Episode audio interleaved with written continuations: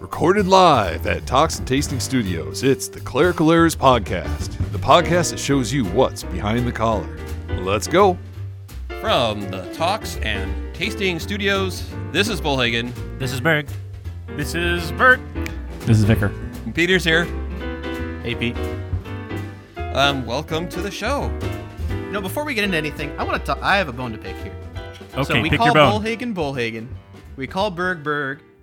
We call Then Bert we call Bert Bert. Bert. Yeah, it's just easy. I mean, you, you have you have the thing about Miller versus Mueller. I always say it's Miller, okay, you know, and uh, everybody always calls me Mueller. And my my brother, when he was in the army, they called him Mueller. Mueller, you know, but from where we come from in Germany, apparently, I mean, I, I get this going back all the way to my grandfather and perhaps great grandfather. They always said Miller.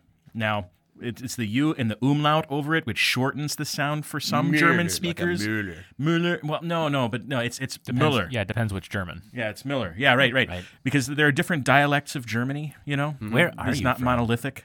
I'm from I'm from Hanover. So uh, apparently the the Millers. Uh, That explains so much about you. it, it's we're we're almost English and uh, and Are you related to the Windsors? Probably I don't know. Maybe I don't know. You know but but uh, um, my my forebears in Germany were um, traders. They they they like took stuff from town to town and sold things and they were also uh, farmers. And uh, they came over in 1865 right after the Civil War ended so that they could escape the Prussians. So if any of you are Prussian blood I'm sorry but we left because of you My mother's family is from East Prussia. Oh. so- Oh, that makes sense. yeah. That makes sense too. So you're saying you want to stick with Bert, even though the rest of the clergy are using their last names. I don't care. It's your bone. You pick it. Um, I, I, I kind of like. I'm- I'm Actually, to be over honest, I kind of like the the Berg and Bert. I, I like it too. I like it too. I'm okay with it. No, All right. nobody calls me Pastor Bert. I, it used to happen in Nebraska, and I was like, I don't like that at all. Well, I've noted. I've noticed that I can tell when people from uh, Berg's church listen to the show because they'll say, "How's it going, Bullhagen?" it's happened a lot. All right. It's, it's like you got to keep the consonants going, right? Berg, Bullhagen, Bert, And then it's Vicar. and then it's Vicar. Yeah. Which a V is sort of a B. You know, Well, it's it's, an kind of like this. un- got Yeah, sometimes. Bullhagen, Yeah. Berg, Bert, and then then you get to Vicar, and it's just a little bit of a disappointment. but that, I mean, that's okay. You're just a junior space eagle. That's all. You know, Yeah. you'll get there. Earn your wings. All right. So, speaking of wings, what are we preaching on? That was a non sequitur, but yeah. Vicar, do you have that? Yeah, uh, the, the gospel reading for Advent 3 is Matthew 11, 2 through 10. With the possibility of 11, right? You could get a bonus verse in there. More of God's word. And and, and what is this? Yeah, uh, so this is the uh, the messenger sent from John the Baptist uh, questioning Jesus whether he is the one to be expected. Uh, should, I, should I go ahead and read it since this isn't probably as familiar? read it. Read it. Yes. Now, when John heard in prison about the deeds of the Christ, he sent word by his disciples and said to him, Are you the one who is to come, or shall we look for another? And Jesus answered them, Go and tell John what you hear and see. The blind receive their sight, and the lame walk. Lepers are cleansed, and the deaf hear, and the dead are raised up, and the poor have good news preached to them. And blessed is the one who is not offended by me. And they went away. As they went away, Jesus began to speak to the crowds concerning John. What did you go out into the wilderness to see? A reed shaken by the wind? What then did you go out to see? A man dressed in soft clothing? Behold, those who wear soft clothing are in kings' houses. What then did you go out to see? A prophet? Yes, I tell you, and more than a prophet. This is he of whom it is written, Behold, I send my messenger before your face, who will prepare your way before you. Truly I say to you, among those born of women, there has arisen no one greater than John the Baptist. Yet the one who is least in the kingdom of heaven is greater than he. It, it's interesting in the uh, in the one year series, you get a little less of John than you do in the th- the three year series. Mm-hmm. Mm-hmm. Any of you else notice that? Uh, I don't know. Maybe. Uh, Jo- John, you mean John the Evangelist or John the Baptist? John the Baptist. John the Baptist. Okay. Yeah, I don't know. I'm I'm not sure. Maybe maybe you do, but I've got to tell you, this is one of my favorite texts to preach on. Actually, um, I, I love this because um, you've got John the Baptist languishing in prison, and he's the guy that said about Jesus, you know, his winnowing fork is in his hand, and he's going to clear his threshing floor. He's going to gather the grain into his garner, but the chaff he's going to burn with unquenchable fire. And you know, he said that about Jesus, right? And here comes Jesus preaching the gospel. Here comes Jesus, you know, talking to prostitutes and and uh, tax collectors and uh, proclaiming the kingdom of God, and of course, loving people, but not loving them, you know, loving them as they are, but not wanting them to to continue as they are, right? You know, and uh, loving them enough to to you know not have them continue as they are. Uh, but the point the point I'm trying to make is that John looks at Jesus, and there are people that that you know go between these two. I mean, did John actually have doubts about Jesus, or was he just sending his disciples who had doubts about Jesus? I'm going full bore with this. I think John had doubts because, my goodness, you know what? All of us um, wonder at times about some of these things that Jesus says, especially that last verse. I mean, what is Jesus saying there? You know, um, among those born of women, there's none greater than John the Baptist. Why does he say that? I got a reason for it, by the way, but you know, I could talk about this forever. The point I'm trying to make is that John had his doubts, but Jesus says, take a look at what I'm doing. Take a look at what I And, and not only Yeah, what. I'm doing, but also Yeah. uh, I'm doing what what, what was God's word. prophesied. Yeah, yeah, I would be doing. right, exactly. He points exactly them to the point. Word of Yeah. God, which means, Right. you know, we, we get carried away with with uh, um, maybe the outward acts and the outward signs and all those things, but really, when it comes down to what really convinces and shows us was not all the exterior stuff. Well, this is what God's Word says, and this is what I'm doing. Jesus pointed the prophet to God's Word. Right. And it's not that that threshing floor ain't going to be cleared, folks. That's true too. But he first comes in mercy uh, to to uh, forgive our sins, and and so that we're prepared for that second coming uh, when he comes to judge the living and the dead, and to vindicate his people, but also to cast the the dragon into the lake of fire. Anyway, that's enough. Sorry, I'm And, done. uh, and you're done with that sermon already, aren't you? Yeah, Bert? I actually have it right here. Wow. but he's been uh, kind of batching it for a short time. By the way, one thing, do you have do you have Amazon Prime Video? Yes, I do. Okay.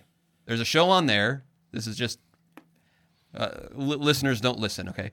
It's a it's a show uh, uh, called Most Extreme Elimination Challenge. Okay. MXC. It's on Amazon Prime. Yeah. You have to watch this. I'm ordering you as a friend Most because ex- it is most the best thing extreme eliminations challenge.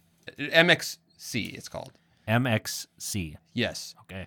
It is the funniest show, and also the best one to watch as a bachelor pad. 'Cause Well, I have a day- 'cause I have a day le- I have a Wives day will left. hate the show. Husbands will love this show. Does sound pretty cool. So, and the reason why I got the sermon done so early is because I was in quarantine for two weeks, and so I think it affected uh, how I wrote this sermon. So hmm. you'll have to. I, I wanted to read you a paragraph about John's imprisonment here. This Sunday bids us to rejoice. I tell you what, it seems hard to rejoice this year.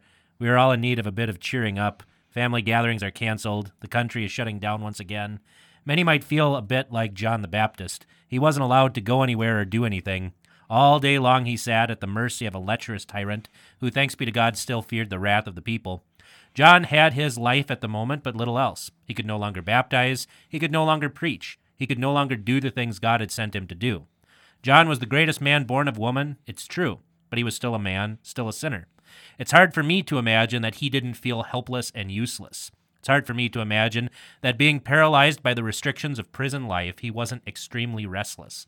Can't you imagine it? Imagine the Baptist pacing hurriedly back and forth on that cold stone floor of his cell. Imagine him adjusting his garments of camel hair and his belt for the hundredth time that day for want of anything better to do. What joy is there to be found in being useless, irrelevant, and shackled with enforced idleness? wow. You Yeah. are a writer, Berg. I like that image of him adjusting his belt. it, that's that's that's funny, but it's also very evocative and very you know pitiable too in some ways. Maybe that's why I'm so weird. I have a weird sense of humor. But okay, go ahead. And I, I think what, what one thing that you could be saying is in this, and you probably will, if, if John felt this way, don't be so confident in your own abilities to overcome things. You will face things that will challenge you. Well, and I really riff off of Jesus' question What did you come out here to see? What did you come to church to see? Did you come to see a reed shaken by the wind? A pastor who uh, simply uh, does things and believes things and preaches things for the sake of novelty? Did you come here to see a, uh, a soft man, a man who is a chaplain of our culture, who is a friend of the of the mighty and powerful, who will never quite speak against them? Or did you come out here to see a prophet? Did because I can tell you what I've seen. I've seen people baptized and had their sins washed away.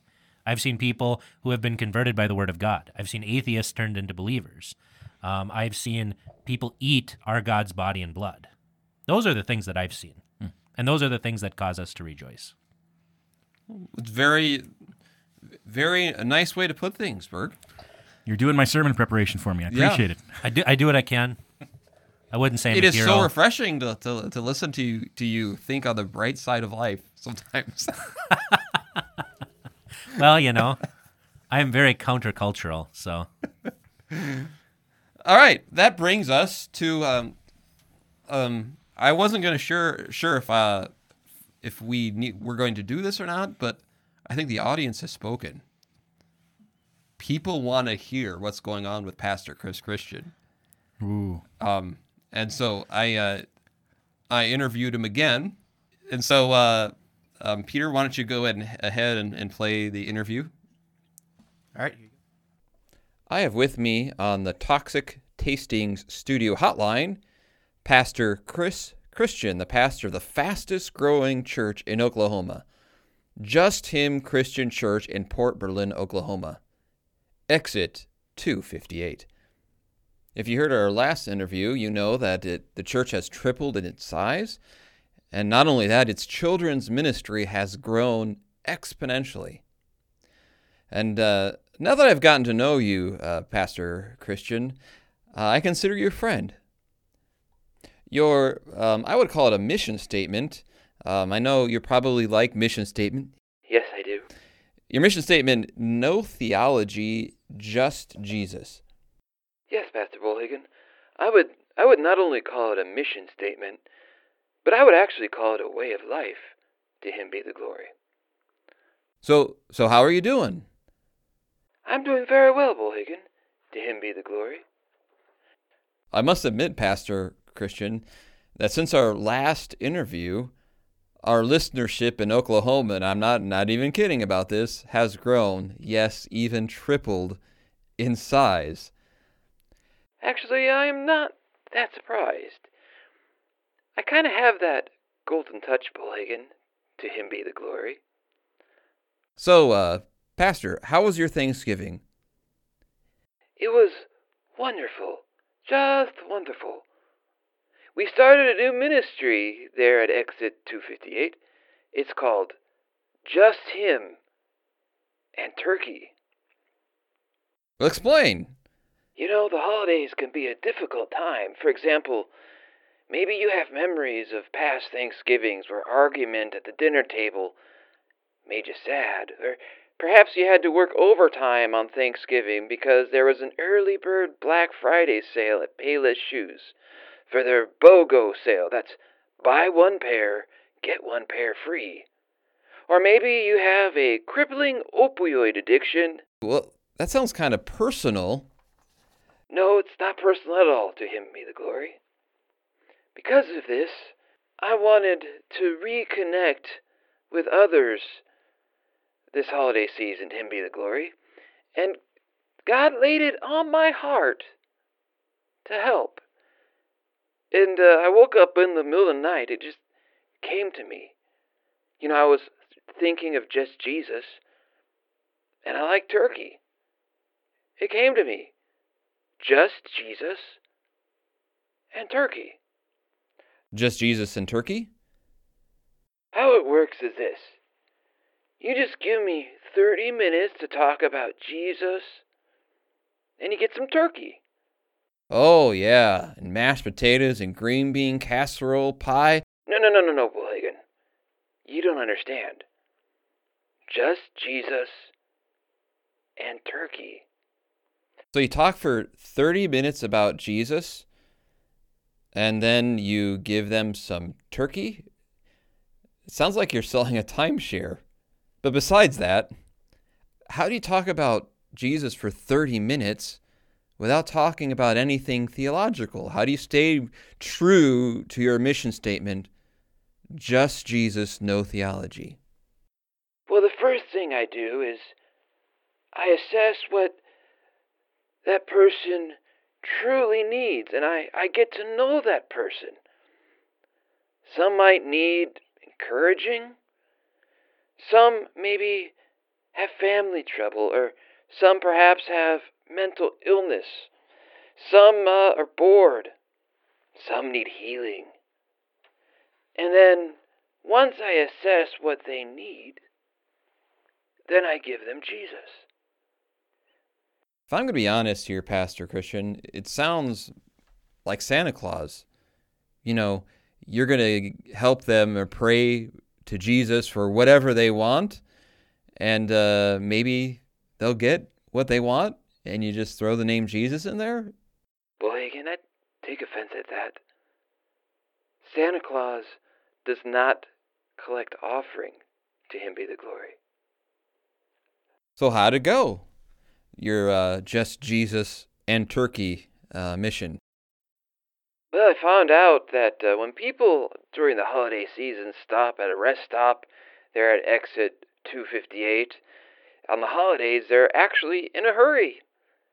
And people thought uh, just turkey was not enough to, to give me that 30 minutes of their time.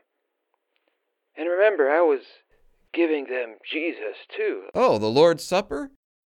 No, just Jesus. Anyways, my mom and Sawyer and the kids have gotten a lot of turkey since then. It's kind of funny.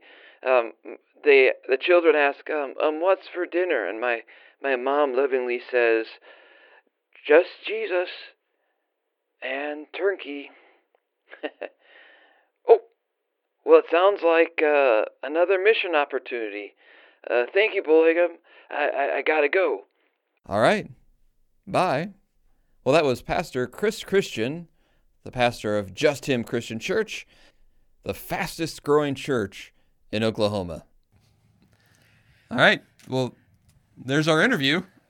Yeah, that was interesting. I think uh, you know uh, this guy uh, Chris Christensen. I mean, he's really got this mindset that basically says that uh, he doesn't care about Jesus at all, as long as he can get people to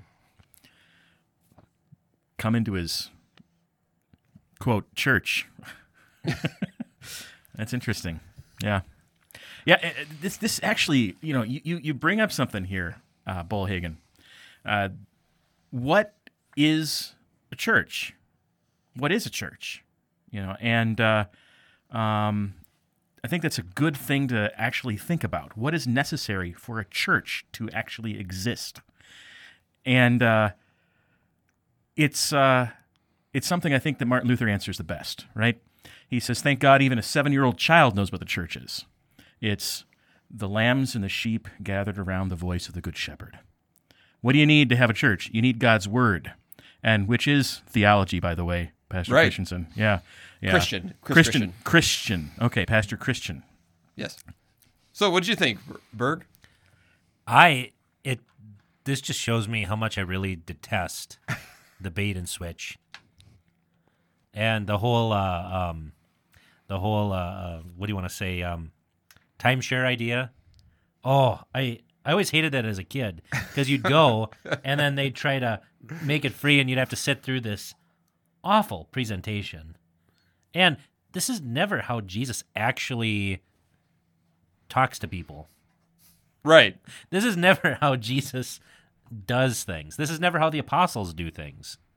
Um, all you have to do is read the book of Acts or the Gospels. What I, what I find interesting about uh, the interview too is uh, uh, Pastor uh, Chris Christian didn't seem to understand, you know, the just Jesus and then just Turkey. yeah, a little You bit. know, I a- think there's a, you know, he thinks just using the name Jesus is enough. Well, you need a little more than that. You need you need some green bean casserole at the very least. right. Right. well, we had steak over Thanksgiving. We had steak marinated in Worcestershire sauce and uh, um, a little bit of red wine for about 12 hours. And that was the best Thanksgiving I've ever had. My goodness. Ah, making me jealous. So uh, um, I will do another interview sometime with with him, and we can see how his Christmas is going for sure. Indeed. So that brings us to our top twelve. Peter, play the intro. Enough nonsense. It's time for Bullhagen's Top 12. So Vicar has six more uh, heresies to go through. Is that correct, Vicar? That is correct. Quite quite fitting for the discussion today, isn't it? So so what do you have? Uh, Okay. you're we're on number six. Yes. Number six, Number six. the heresy of Montanism. So not not Mountanism. Okay.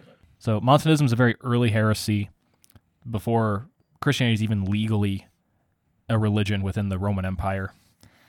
Uh, their their beliefs were that uh, their founder Montanus that his prophecies were better than the prophecies of the apostles and their teachings.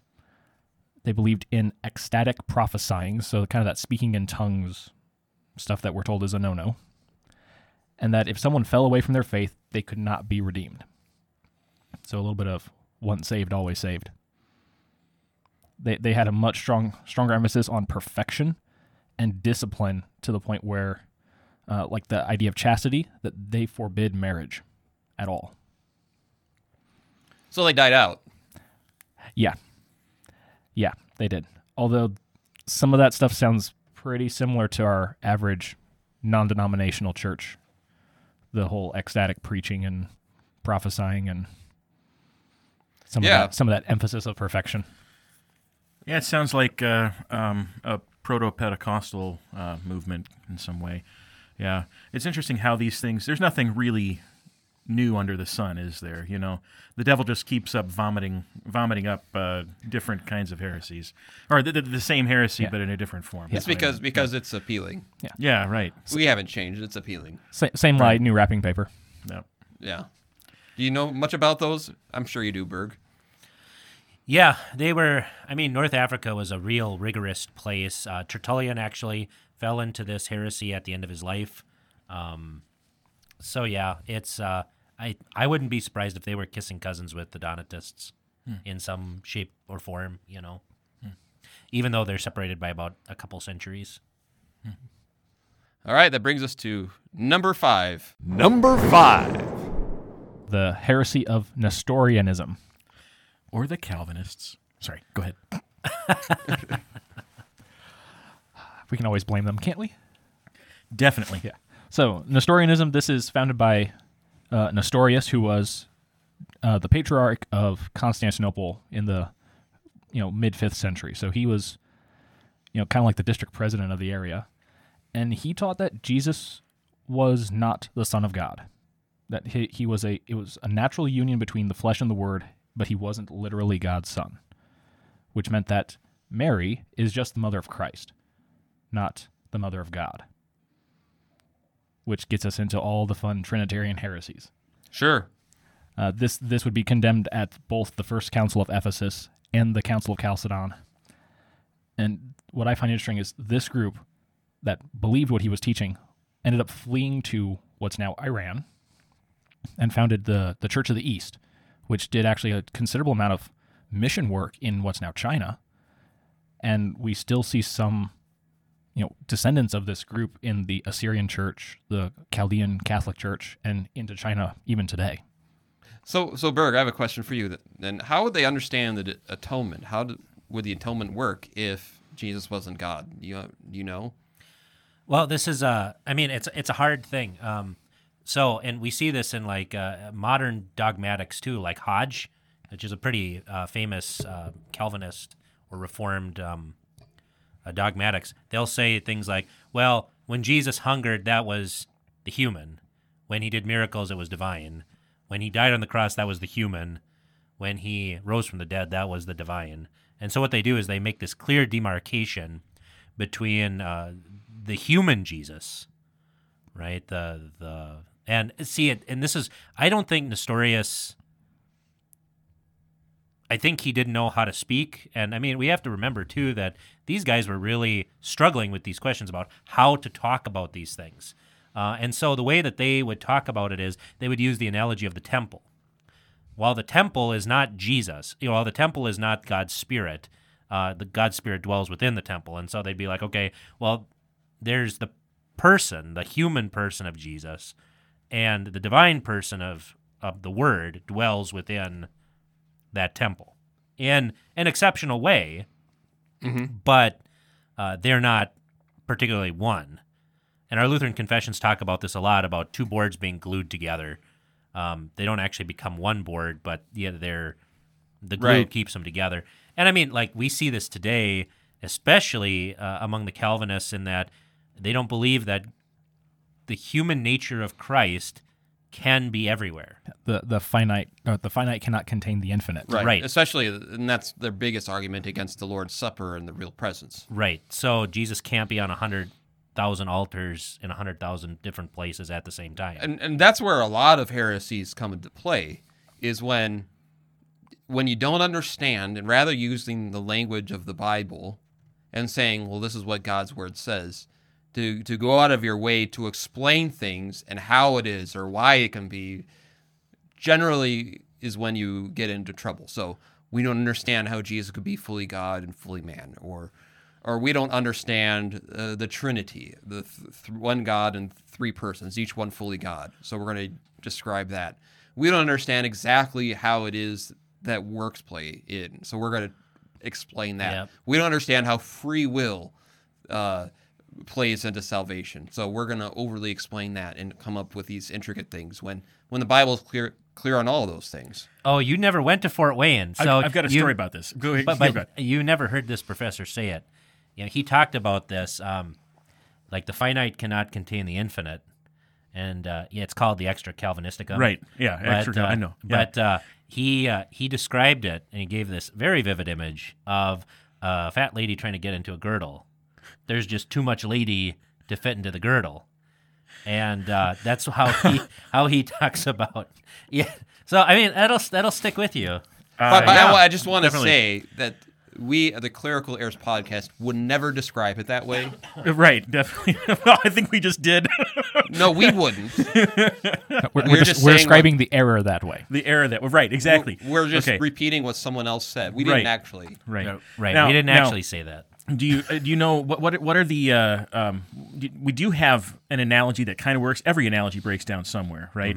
You know, but um, the the one that was put forth in the early church was uh, like uh, fire in iron, right? Right. You know that that uh, that um, iron remains iron when it's heated, but it takes on you know I mean it, it it's it's interpenetrated with fire, I guess. Um, is, is that is that Right, and it you know- takes on the qualities, and it keeps the qualities takes- of the of the fire. Right, right. Right. And and uh, I, I tried to illustrate this once in a sermon back in Nebraska. Okay, and uh, uh, I know that these these ranchers in Nebraska they've got these uh, these brand Brands, you know. And I, I I said you know it was one of those brands that you can plug in and it'll glow glow red hot. And I thought oh that'd be awesome just to take this red hot brand out of the. Uh, uh, out of the, uh, the the pulpit and wave it around in front of people and say this is like Jesus, you know not a good idea. So like I was teaching Bible class, I plugged it in right before Bible class because you get to Bible class first, and then, then Sounds you like you learned in. homiletics in St. Louis. Yeah, that's true. That's right. That's right. I've I've, I've uh, graduated a little bit more from there. Please understand. You know, but but like uh, um. So I, I plugged it in and I, I had it set up right by the pulpit there, and I was teaching Bible class, and uh, you know, all of a sudden I started smelling this terrible smell of, um, you know, like like uh, cowhide burning, and uh, and I realized it was not a good idea. Anyway, Yeah. Well, at least he didn't set the church on fire. right, I- right. And, and you, you healed nicely? I, I was fine. yeah. Okay. No, no, no. It was it wasn't me that got branded, but it was just the leftover stuff, you know, hair Right. and stuff on the brand. You know that just yeah. And this was in Nebraska? yeah. This is in Nebraska. Well, yeah. and this is the this is where the rubber really hits the road. If God did not die for us, then a mere man did. Yeah, and that's right. as the psalm says, no one can redeem his brother. because that's why I asked about the atonement Mm-hmm. because because simply Jesus being a man would not be enough to pay for one person, much less the sins of the whole world. Right. Number four. The heresy of Gnosticism. Dun dun dun. Everyone's favorite. Yes, every vicar has brought up. It seems like in Bible study and in a sermon, Gnosticism. They love I haven't yet, talking about Gnosticism. but In as fact, my first vicar, he loved talking about it. as a fan of history and a fan of sci-fi element, there is some appeal here, but not for a sermon. To do it justice is literally like an hour sermon. No, I can't do that because Unless you have secret knowledge. Well, your buddy Elon Musk thinks we live in the Matrix, so and he can keep thinking that. so okay, you better explain what Gnosticism first yeah, so they get the joke. Yeah, it is a very complicated alternate to Christianity and draws a significant amount of inspiration from Greek mythology and philosophy. Uh, the the focus ultimately is on the rejection of the material world. It's the all things physical are evil, and that the soul is the only good thing. So this kind of goes back to the mind over body priority as well. Mm-hmm. Uh, the the really short version of their mythology is that there because there's various versions of it, but there's always this great overall deity called the demiurge that creates lesser deities, ultimately leading to one called Sophia, wisdom, and that's how we get all the way down to reality as they see it. Yeah, I thought the demiurge was the one who created this physical world. He was the abortion god. Yeah, there's like four or five different major versions and every single other flavor you possibly could want. Between. So all evil is because we live in a material world, but we're not material girls.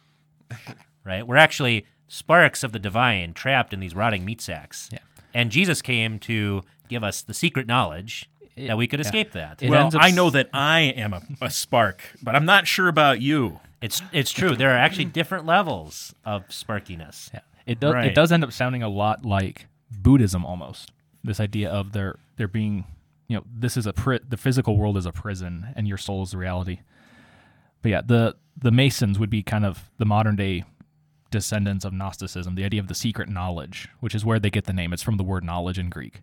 And the Mason, uh, not the Masons, but the uh, uh, Matrix. Your favorite sci-fi movie? Yeah. Number three. The heresy of modalism. Dun dun dun. I, I was so expecting some Lutheran satire all of a sudden, but oh well. Yeah. That's modalism, Patrick. Yeah, this this one's a little more well known thanks to that. Uh, it's also sometimes called Sabellianism because of the teacher named Sabellius, who was one of the the two main thinkers. And the heresy is that the the Father, the Son, and the Holy Spirit are three different modes of God. Uh, sometimes called dispensations. So, whereas we teach the Trinity, it, we have one God, and He's three persons. This is we have almost three gods. it's like if you're playing a computer game and you're the only one playing it and you have three different avatars. It's still the same guy playing it. I actually, when I was a kid, um, I just, I was just, I had been confirmed like two years before. Um, I actually heard a sermon that taught modalism on Trinity Sunday. Oh my goodness. And here's here here's the anal- here was the illustration. He's like, well, you know, you walk into somebody's house and their their their uh, wall is filled with pictures, right? And um, you have a man who's taking a picture with his family, man as a father. Then you have a wedding picture, so you have a man as a husband. And then you have a picture of him at work, and that's man as worker. And that's, what the Trinity is. That's modalism, Patrick. yeah, yeah, that's wrong. That's So wrong. I've actually heard that in a Lutheran church. It made me very sad. Mm-hmm. And anytime I've been asked questions on how the Trinity works, I, I tend to to have to always put the, put out the, the disclaimer. It's like I can use it in a, a couple analogies, but they will contradict each other because no analogy can explain this. And I've used kind of vocation as one of them because that's a there's some appropriateness to that. We have God the Father who creates, God the Son who redeems, and God the Holy Spirit, you know, who instills faith. But that's not. but they're not one person. They're three yeah, persons. Yeah, we, you know, we, we don't have three And- different deity. three persons, one divine essence. Right. You know. Yeah. Yeah. Just you just have to go to the Athanasian Creed. It's uh well, and you hear this often in like weddings too. You hear modalism, right? Because there are three per- persons who make a, a marriage go, right? Yes, The husband, the wife, and Jesus. God, right? And so they turn God into One person. one person because nobody's listening anyway. Actually, I, I do think that was. Now, I'm, this is a, a way back callback, okay? I believe that was one of the four C's of Christian marriage. in my wedding sermon that I when Julie and I got married. I had forgotten. We had we've done a we've done a whole deal on this, haven't we? yeah, a call back from a dedication of my wife at our um, 25th anniversary, half titled "Happy Anniversary." But yeah. Which C's did you rock again? Um, The fourth one, right? yeah, I was working You on number that out the- three yeah. before was a total home run. Yeah. Right. You got the first and second down, working on the third one. Yes. Oh man, good times. Moving on. Yes. Number two. the heresy of Pelagianism and its stepbrother semi-Pelagianism. So while they're kind of two different heresies, they're the one's a reaction to the other, and it starts with uh, the teacher Pelagius. So this is right at the end of the fourth century, and he taught that humanity was not corrupted by original sin, and that mankind has the ability to choose between good and evil. Just like every Disney princess movie you Oh, yeah. watch, and Yeah, Star Wars, and By the way, uh, et Milton, cetera. who was once a member of the uh, the Church of uh, the Just Him Christian Church, Milton. yep, He was a semi-Pelagian. Semi Pelagian. Oh my goodness. yeah. So this is basically like almost every other form of Christianity. yeah.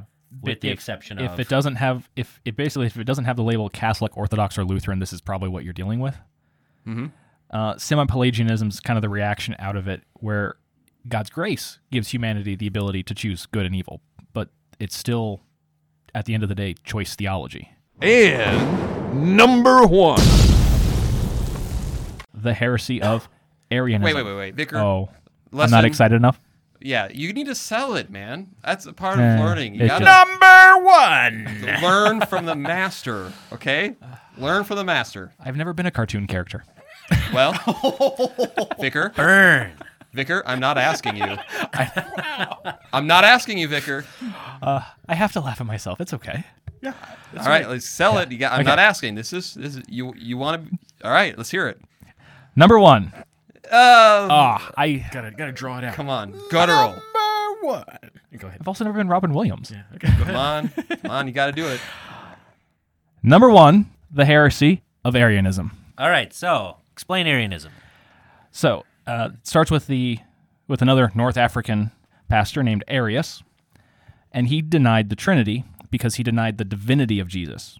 So we're kind of dealing with, in some ways, almost a flip side of some of our other ones.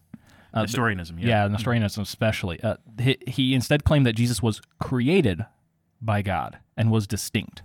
Uh, the title Son of God is a courtesy; it's not a reality, and that you know the the phrasing is that he's of similar substance, and this is where the big fight happened, the one that leads to the story of Saint Nicholas possibly punching him. I didn't know Santa did that.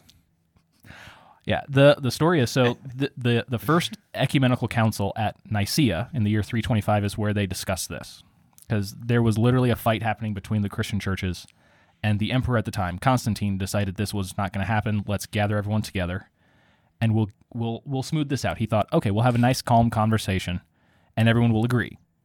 And what happened instead is everyone agreed that Arius was wrong. And then Santa Claus hit him with his Yeah. sack of presents and stormed Yeah. off. The one of the main He repented later, though. I think. Right. Okay. Yeah. yeah. Uh, one of the main Elves kicked him in the kneecap. Yeah. Yeah, one of the Is main that a sin? um, Yes, it was Peter. Yes, it was a sin. I don't know. The Bible's kind of vague on kneecaps. Okay. One of one of the main opponents for Arius at that was a man named Athanasius, and it's his teachings that get us to the Athanasian Creed. Uh, also, the the council itself is where the Nicene Creed would be composed, which is why we have the the very specific wording being of one substance with the Father. Thanks for clarifying. I thought the Athanasian Creed was written by Athanasius. Yeah. Yeah. That was his nickname. Okay. Yeah. Yeah. Yeah. Especially, uh, He was supported especially by euthanasia. uh, Oh my goodness. That's just bad. It's just bad. Yo, Ath, what up? Ath me, bro. nice. And this one's pretty common. Oh yeah, this got, this one's quite common still because both the Mormon Church and the Jehovah's Witnesses proclaim this stuff. They Right. both see each in their own. in their own very unique way, but at the end of the day, it is it is ultimately Jesus is created by God. Uh, I believe the Mormons literally say he's the first creation. Mm-hmm. I, I'm not sure how the Jehovah's Witnesses explain it because they don't stick around long enough to talk to me. He's uh the arch the archangel Michael, I believe. So yeah, but uh, um, it's interesting because you made me think of uh, we're getting off of Thanksgiving here, and you made me think of uh, Groundhog's Day, right? Where uh, Bert, well, where uh, Bill Murray says, you know, because he keeps like reliving the same day over Yeah. and over again, and he, and he tells this woman, he's like, you know, I'm a god. I'm not the god, but but I'm a god. Because you know he can die and do all these things, and he still lives the same day. So basically, he's functionally immortal and all that. That's how Arius looked at Jesus. He's a god, just not, the, god. All right. So, um, Peter, what are we doing next? Or did you want to do your stuff? do what you do, Peter. Do your stuff, Peter. I've got a meme update.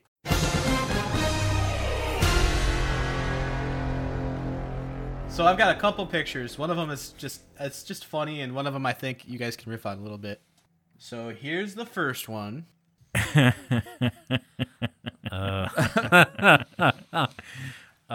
yeah, okay. So it shows a bishop. Yeah.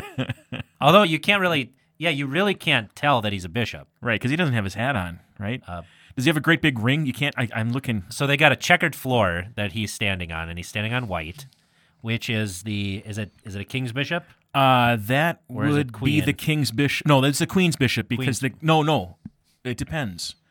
Uh, so man, I forget. He's wearing white, yeah. so let's so like like the queen's always on the color, right? right. So so it depends whether you're white or black because Mm-hmm. if, if you're right if you're if you're the white uh, player then it'll be the queen's bishop will be black if you're the if you're the uh, yeah So this so so this would be this would be king's bishop then. that would be the king's bishop yes because he's wearing Okay, white white king's bishop on white, and he says I can move diagonally on this floor, which is a chess joke, which is hilarious because I just watched the Queen's Gambit. That was yeah a, that was a great movie. it, it so. was it was a great show I liked the ending I liked the ending I- I it did was, too. it was wonderful yeah yeah although yeah I mean I had problems with the show but but it was good it was really it was a neat story It was a very neat story. It, Yeah. it was a little. It was It got got a little bit off the rails with the whole drug addiction thing. I think Yeah. that got a little. it was it was crass, but you know, I mean, honestly, I guess a lot of people who are gifted in that way do suffer from self medication and, and Sure. that sort of thing. You know, Mm-hmm. um, And by the way, Berg, if you like that most extreme elimination challenge, you'll love that. I promise. I I will watch it. I will come back with an update. Okay. So All right, the other that was great podcasting. Uh, meme updates don't really work well. Uh, the other one I have is here. If one of you guys wouldn't mind reading this. I'll read it. When I say I want a biblical wife, what people think I mean. I want a wife who is passive and subservient. What I really mean. I want a wife who is totally willing to drive a tent spike into the tyrant's head should the opportunity arise. Judges 4 through 5. Yeah. womp womp. Vicar, what's that about? Th- this would be from the the section of judges talking about the pro- the uh, the judge Deborah, and specifically as she was she hired, I guess hired is not the right word, but I'll go with it, uh, a general to go fight against Israel's enemies. But because he didn't want to go alone, she went with him, and therefore the general that was leading the enemy army was going to be killed by a woman. And during the battle, he runs away, hides in the tent of Jael, who says, "Yeah, I'll hide you," and puts him under a blanket. He falls asleep, and she nails his head to the floor with a tent peg. Yeah, that was that was uh, Sisera, right? Yes, it was. Yeah, Sisera got Well, here's nailed to the floor. Here's the thing. That if that is your wife, okay, I don't know if I want my wife to like if I forget to take out the garbage or something. You know, was that just me? Just Well- don't have any camping equipment around. Well, and I mean, this actually gets us to a, a deeper issue. You know, last time we talked about ethics, right, and doing what is right.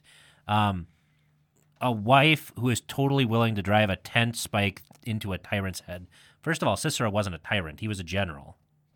Uh, second of all, he came to their house, and the husband knew about this, uh, in terms of hospitality, Mm-hmm. because uh, he was seeking shelter and protection and relief because they had been allies. Um, and so, really, there's a lot of sin here. I mean, it's a breaking of the fifth commandment. It's a breaking of uh, hospitality. Um, I don't want a wife like this. I really don't. I mean, this is uh, she took matters into her own hands, and just because God prophesied something, I mean, it's like prophesying that that Judas was going to betray Jesus into the hands of his enemies, into the hands of the Gentiles. Yeah, it's foreseen, but that doesn't justify it. It's not like so, like like Judas gets a free pass. Uh, in fact, he says that uh, it would be better as if than if he had never been born. The sort of biblical wife I want is uh, like Abigail, who is wise, who seeks to mend fences, even though her husband is stupid, and that's literally his name, fool, Nabal. Yeah, yeah. You know, um, she seeks to redress wrong. She's humble. She's intelligent. She uh, uh, works for the good of her family. She places herself into the hands of God in a confident and quiet manner. Um, that's not passive or subservient. Uh, those those things like this is this is not uh, the Bible doesn't say passive and subservient. Right. Um, in fact, like in Proverbs 30, she buys a field. If I if, I if I might say this too, the problem with that understanding of just passive and subservient, the the, the problem is this, is that assumes that a husband to be a true man needs his wife to be passive and subservient. Yeah, and that's just not so. Right. I mean, Yeah. I mean, In, in fact, I think you see more uh, more passive men in the Bible, like Isaac, for example. The servant, Abraham's servant, knows that his master's son is passive and that he will be pushed around. So, what does he look for? He looks for a wife who's going to go and water the camels and give him not only give him something to drink, but also water his animals, which shows uh, an initiative. And that's really what Rebecca is. She has a lot of initiative. Um, and unfortunately, that turns into a sin then later on. But uh, you kind of have to know yourself. I mean, there's a reason why Isaac is without a wife for the first 40 years of his life. He wasn't really looking all that hard. I, I mean, that's that that's part of the thing, right? Some men are passive and they need a more active wife, like that. Um, and some men, like Nabal, are very foolish. right. And and so what I guess you're saying is, uh, you know, there's no ideal, perfect wife except for the one that you have. Yeah, I and I think that should be part of the the courtship process, right? Um, making sure that there is, you know, that uh, the main thing is is that you believe the same thing, right? That you trust in the same God. Mm-hmm. Um, but I I do think that you should look for someone too that has uh, complementary attributes. So if you know yourself to be kind of a um, a misanthrope, you probably want a wife who's hospitable, If you know yourself to be a free spirit, you want a wife that uh, does spreadsheets. does So- spreadsheets. So so I, I think I I think am I, glad know that I have a wife. I think my I know my how- wife does. I think I know how the clerical errors podcast could could could help out. Okay. dating service. Well, if you think about it, if there is a, a young man who is an avid listener of the show, and then there's a young single woman, or any single woman who is also an avid listener to the show, imagine all the things that they have already in common. Yes, if they both enjoy the show, they are both very unique individuals. it's the truth. And so it really wouldn't take much. Um, Vicar, you can let us know where they can get a hold of us. If uh, if you are a, a young, you are a woman or a man looking for uh, your biblical wife or husband, uh, maybe we can have a few names to match up and you get to know each other. We're- You know, and I think Please, I think please should email me at dating at clericalerrors.org, please. I think I think you should let the vicar run the program. Low, lowered expectations at Clerical. but But anyway, Vicar, where can they find us at so they can be matched up with their biblical husband or wife? Well, they can contact us by email, feedback at clericalerrors.org. We're on Facebook at facebook.com slash clerical errors podcast and Twitter at clerical errors p, p for podcast. But Maybe, what- maybe Hannah could be like the matchmaker. oh, she would love that. Oh my gosh. Like, She would have a spreadsheet. That would be great. Be perfect. They- yeah, what she could do is they could match. Now, the, the, she actually hear of Hannah at the next episode. Yeah, right. Exactly. You're But she would spreadsheet. have a spreadsheet where the, the, the, the men could rate the women by a number in white. right?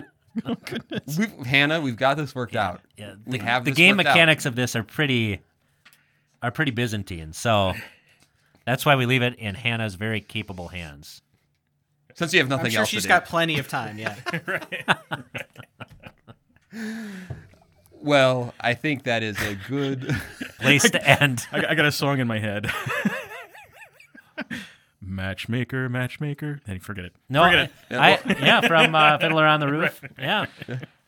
well, we don't have to pay royalties for our Oh, massive show. Okay. So. Okay. Well, that brings us to the end of the show.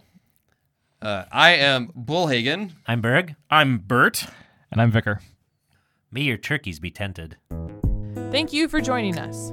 This podcast is available on iTunes, Google Play, Spotify, or wherever else you get your podcasts. Questions, thoughts, concerns? You can contact us on Facebook at facebook.com slash clerical podcast, on Twitter at clerical p for podcast, or email us at feedback at clericalerrors.org. Thanks for listening to Clerical Errors. See you next time.